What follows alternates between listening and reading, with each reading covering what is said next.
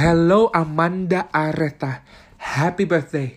Semoga di umur yang baru ini walaupun dalam situasi COVID-19 atau pandemi yang mencekam kita semua, Amanda tetap joyous, tetap kreatif.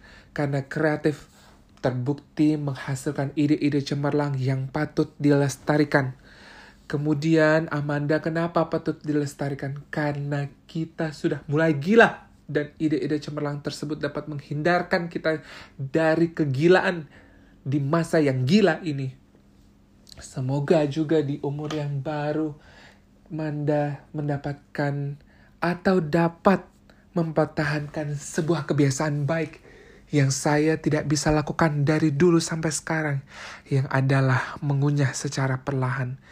Karena mengunyah secara perlahan tentu baik dan terbukti sangat baik secara klinis untuk kesehatan kita umat manusia.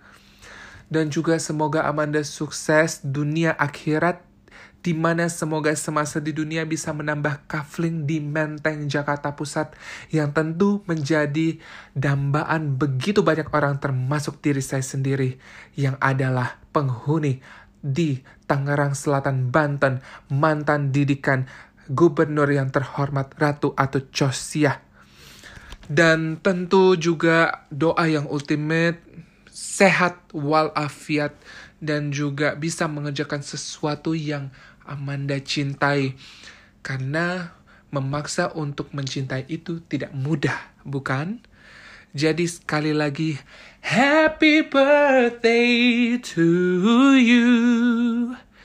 Wabillahi taufik wal hidayah. Wassalamualaikum warahmatullahi wabarakatuh.